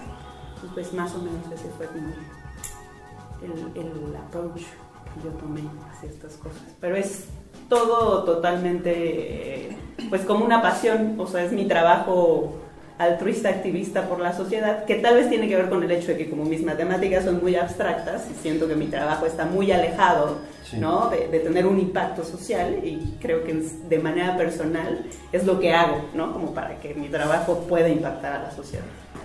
¿Cómo podemos eh, saber más sobre, sobre estos programas eh, que, que fomentan la, la participación de mujeres en exposiciones, conferencias y Ah, pues tenemos tanto una página de Facebook de la Comisión de Equidad de Género de la Sociedad Matemática Mexicana, ahí anunciamos la mayoría de los eventos y pues claro que reposteamos noticias y esta clase de cosas.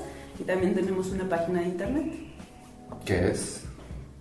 www.comisiondeequidadygénero.org. ¿Qué, qué otras instituciones están sumadas en esto, además de... Es de la Sociedad? Matemática Mexicana, o Ah. sea, es, es como la Comisión de, de, de Género de la Sociedad Ok, Matemática Mexicana, entonces, bueno, digamos, en cierto sentido hay participación de todas las instituciones afiliadas a la, a la Sociedad Matemática Mexicana, que son las principales universidades del país y, y otras universidades, y los miembros son matemáticos de todas las instituciones de- del país en la que haya matemáticos académicos trabajando. Entonces la mayoría de los miembros son gente de la UNAM, del POLI y de la UAM, pero hay gente de todas las universidades.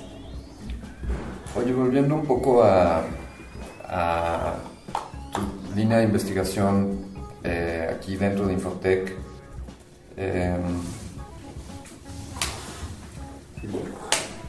¿podrías, Natalia, podrías mencionarnos algunas fuentes de datos de las que te abasteces para, para tu trabajo, para tu análisis? O sea, hay, eh, En- servicios de los que se alimentan tus cálculos. Sí, en realidad, así, el cálculo aplicado más reciente que, que hicimos, por mi formación también de, de matemática financiera, fue con datos. em, ese- eso fue interesante, la extracción. En realidad lo que queríamos hacer era eh, analizar eh, fondos de inversión de renta variable mexicana basados en el índice de precios y cotizaciones o basados en acciones de la Bolsa Mexicana de Valores. Ahora, esta información se supone que debe de ser libre y estar disponible al público por medio del portal de la Comisión Nacional Bancaria de Valores. En teoría está, pero la extracción es súper difícil. Entonces, lo que acabamos haciendo fue recurriendo a los listados que se hacen de estos fondos en Yahoo Finanzas, que es un, un portal en el que puedes conseguir la información gratis. Y la extracción a partir de este sitio es mucho más fácil que la extracción a partir de la Comisión Nacional Bancaria de Valores. Pues bueno, ese fue como un problema, o sea, nada más el planteamiento de la tesis fue de, ah, bueno, vas a extraer estos datos y luego nos vamos a tardar el 90% del tiempo en analizarlos y extraer la tesis. En realidad lo que acabó pasando fue, te tardaste el 70% del tiempo en extraer los datos porque es súper difícil y todo el tiempo había impedimentos tecnológicos y al otro 30% los analizó la, estudiante que los analizó y escribió la tesis. Eh, entonces, sí, o sea, como que a los datos que uno tiene acceso, pues son a los datos que hay públicos y, y a veces la extracción es un problema. Creo que ellos te podrán hablar un poquito más de los datos con los que ellos trabajaron, que fue un caso completamente distinto, pero también es datos públicos, ¿no? O sea, en realidad. Hablamos de datos generados por seres humanos. Bueno, automatizados, esencialmente, ¿no? O sea, como que la Comisión Nacional Bancaria de Valores tiene ciertas reglas, ¿no? Sí. Y entonces se tiene que proveer un eh, precio unitario de cada uno de los fondos de inversión y hay reglas de cada cuándo lo debes de proveer y a qué hora. Y, la, ma- y también hay reglas de que el proceso debe ser automatizado, o sea, como que el proceso interno de eh, contabilidad para determinar este precio en cada una de las compañías Sí. tiene que ser automatizado, entonces, pues, para tener como el menor error humano, ¿no? Posible, pero bueno. Alguien para empezar por programó, ¿no? que, Claro. que se hiciera esto, ¿no? Entonces ahí es donde puede haber el error humano. Pero sí, es, es sobre todo automatizado y se tienen que dar todos los días, creo que más o menos desde el 2010 o algo del estilo. O sea, antes no era obligatorio que proveyeran el precio un- unitario todos los días, Sí. pero a partir del 2010 o así ya, y la mayoría de fondos lo, lo proveen y, y ahí está. ¿no? Es más una cuestión, el acceso difícil es más una cuestión de la infraestructura que provee la, la comisión, más que, que no esté ahí. ¿no? Es, de difícil acceso, pero de que está, está Sí. la información. Y Resistor. Resistor.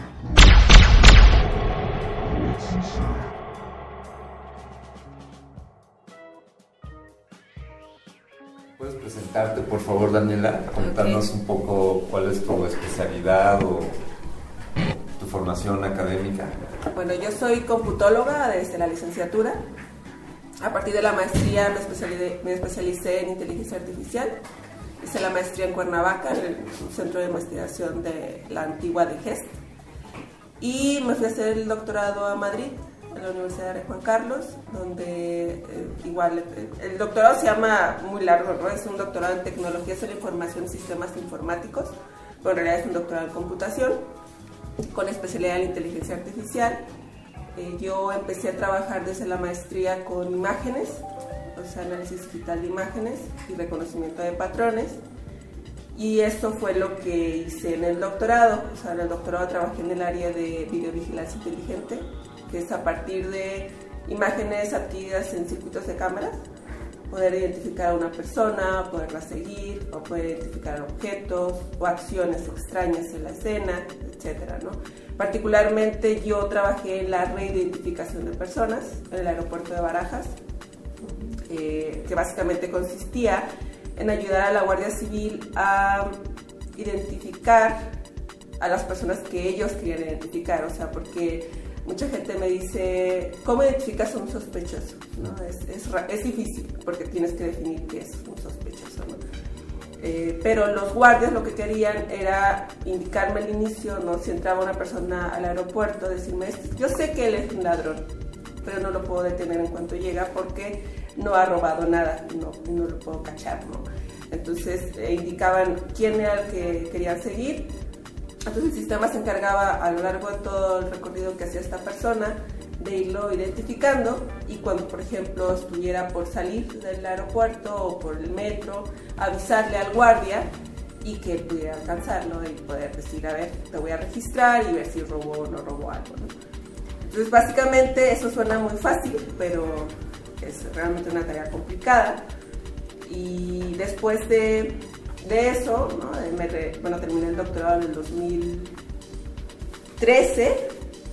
eh, y bueno, yo creo que a muchos nos pasó, bueno, no sé si, si a todos los que estamos aquí, pero cuando terminé el doctorado, pues yo dije, voy a regresar a México y no voy a saber ni qué elegir, ¿no? De todas las opciones que voy a tener para trabajar.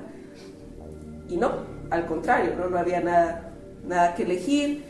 Eh, estuve algunos meses pues esperando colocarme en alguna universidad y no, nada, y igual que todos los que estamos aquí, pues soy cátedra. Gracias al programa de cátedras de CONACYT, que a mí la verdad es que me, me salvó un poco de hacer algo que no quería hacer, ¿no? O sea, la única oferta que yo tenía era dar clases por asignatura en una universidad privada.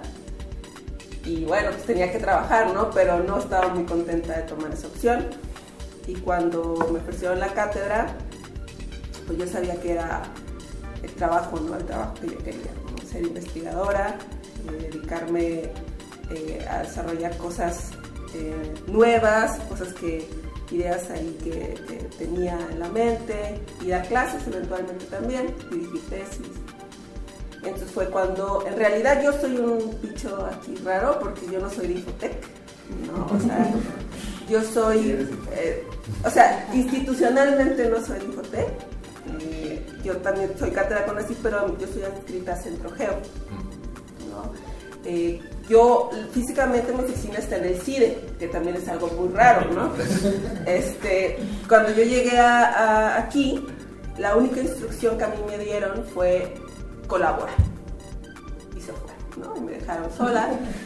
Entonces, yo nunca había tenido un acercamiento con gente de ciencias sociales. Entonces yo iba tocando puerta a puerta, ¿no? Yo hago esto, ¿cómo podemos colaborar? Y me di cuenta que trabajar con la gente de ciencias sociales es muy difícil, ¿no? Es, es porque hablamos diferentes idiomas, porque vemos las cosas muy diferentes, ¿no? Entonces fue ahí donde conocí a los chicos Infotec, a los doctores que están aquí, que son computólogos, y dije, ellos hablan el mismo idioma que yo. Entonces a partir de ahí ya no me les despegué.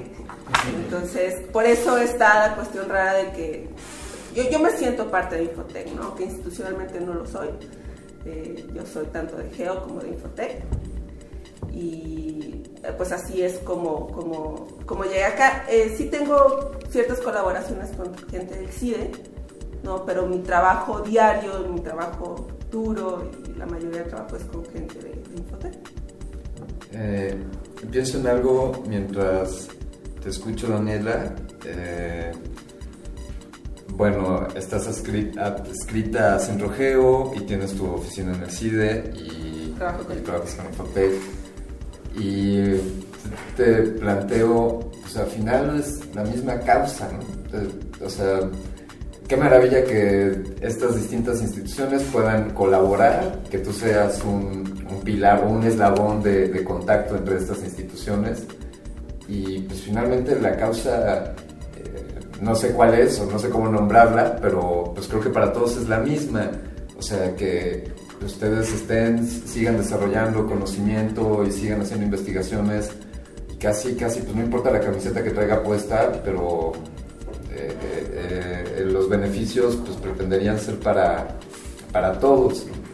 ¿Qué, qué, qué opinas de esa colaboración interinstitucional? Es, pensar en fútbol es como que, que en un partido se cambiaran algunos jugadores. Eh, bueno, yo creo que esa colaboración enriquece más que nada al investigador, de entrada, ¿no? O sea, a mí, por ejemplo, intentar comunicarme con gente de ciencias sociales, o sea, no es, no es que sea malo, ¿no? Pero me ha aportado mucho, ¿no? En el sentido de que yo no veo cosas que para ellos es tan sencillo de ver, ¿no? Me cuesta, por la formación, supongo, ¿no? Eh, pero también intentar colaborar en el sentido de, de algunos desarrollos o aplicaciones que se puedan hacer en la parte de ciencias, de ciencias computacionales tenga un impacto muy visible en el área de la sociedad. Eso me gusta porque no lo veía tan claro antes, ¿no? Ahora, no lo sigo viendo tan claro, pero ya un poquito más, ¿no? Eh, y con la relación aquí con, los chicos de Infotec, pues pues es un a pesar de que somos todos computólogos, tenemos ciertas capacidades cada uno, ¿no? Que, que nos ha, creo, nos ha hecho un equipo fuerte, un equipo que, que trabaja y que, y que ha dado resultados, dado resultados.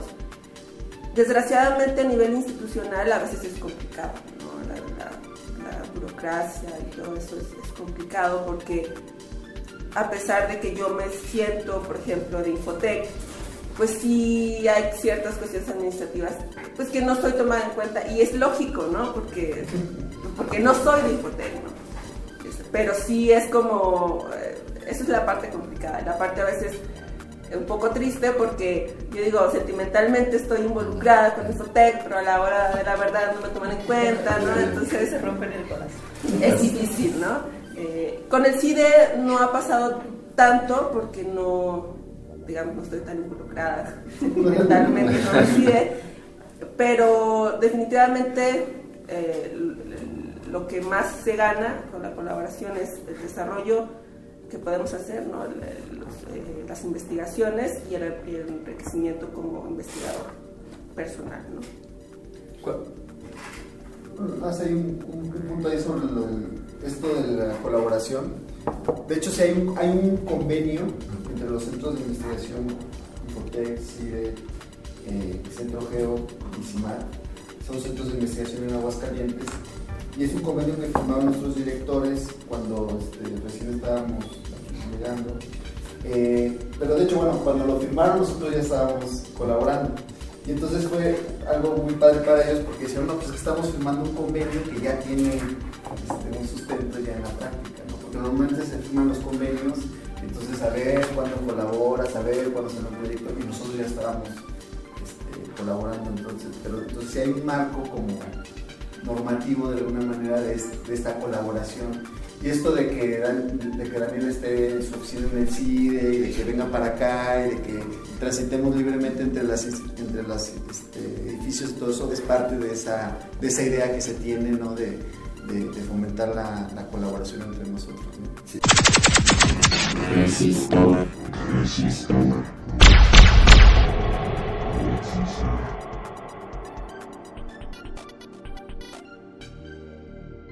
Resistor. Esto es una señal.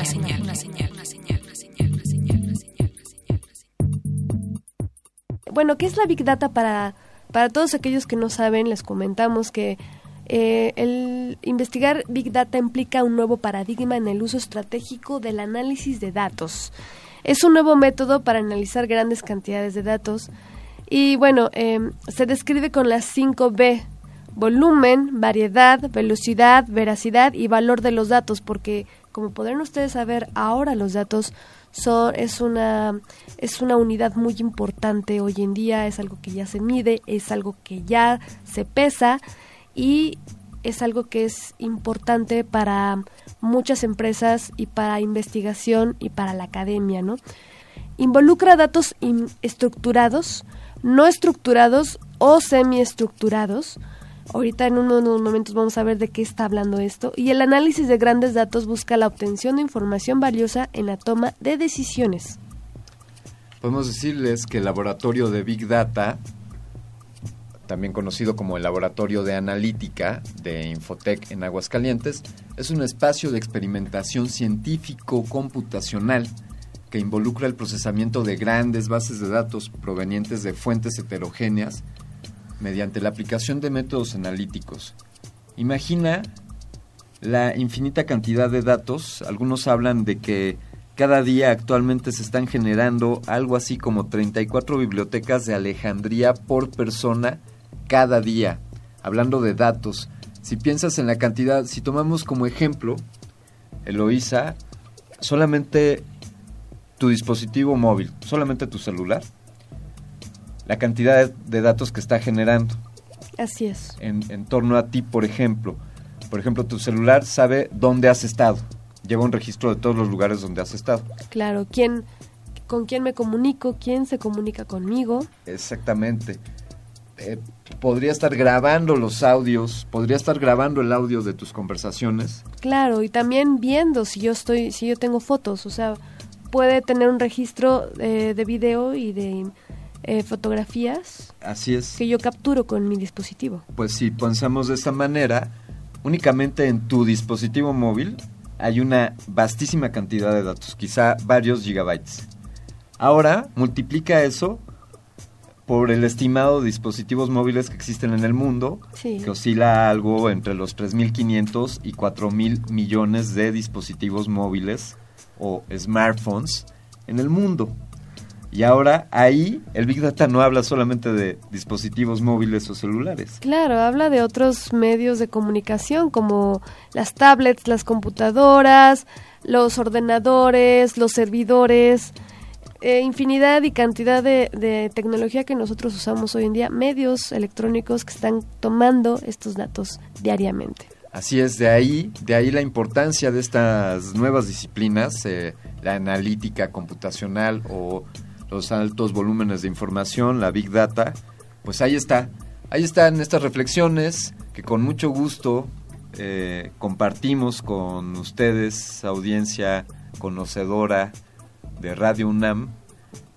Y pues estamos por terminar esta emisión. Estamos por terminar esta emisión. Yo quiero agradecer a todos ustedes. Eh, esta es la última emisión del año. Nos, vare- nos estaremos escuchando el próximo 3 de enero. 3 de enero, ¿verdad, Alberto? Sí. 3 de enero estaremos escuchándonos a las 22 horas por el mismo canal, en la misma frecuencia del 96.1 FM, en el mismo cuadrante, ubicado en Adolfo Prieto, número 133, Colonia del Valle. Yo soy Eloísa Gómez. Muchas gracias, Alberto. Gracias Eloisa, una felicitación, que sea un gran fin de año y que el próximo sea un año lleno de lleno de todo. Feliz año. Venga, feliz año, felices fiestas, resistencia, gracias a Resistencia Modulada, gracias a Radio UNAM, pero sobre todo gracias a ti por escucharnos todas las semanas.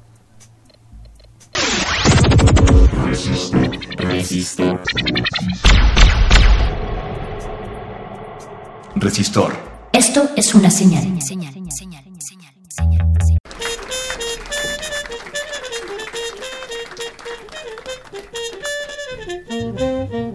los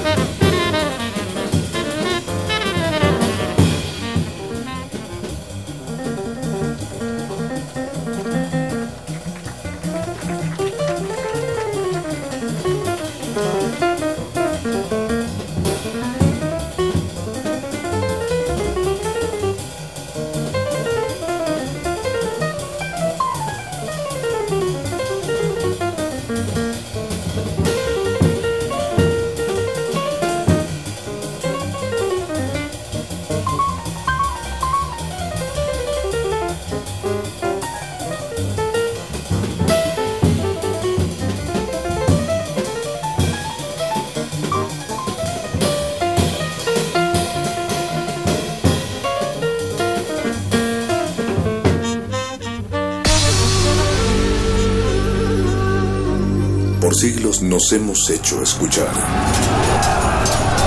Nacimos como parte de esa inmensa mayoría. Hablar, Escuchar, debatir, proponer, cuestionar. está en nuestra naturaleza. Seamos instrumentos de conciencia de nuestro pueblo. Usamos el sonido porque atraviesa obstáculos. Muros, fronteras. Nosotros somos la resistencia.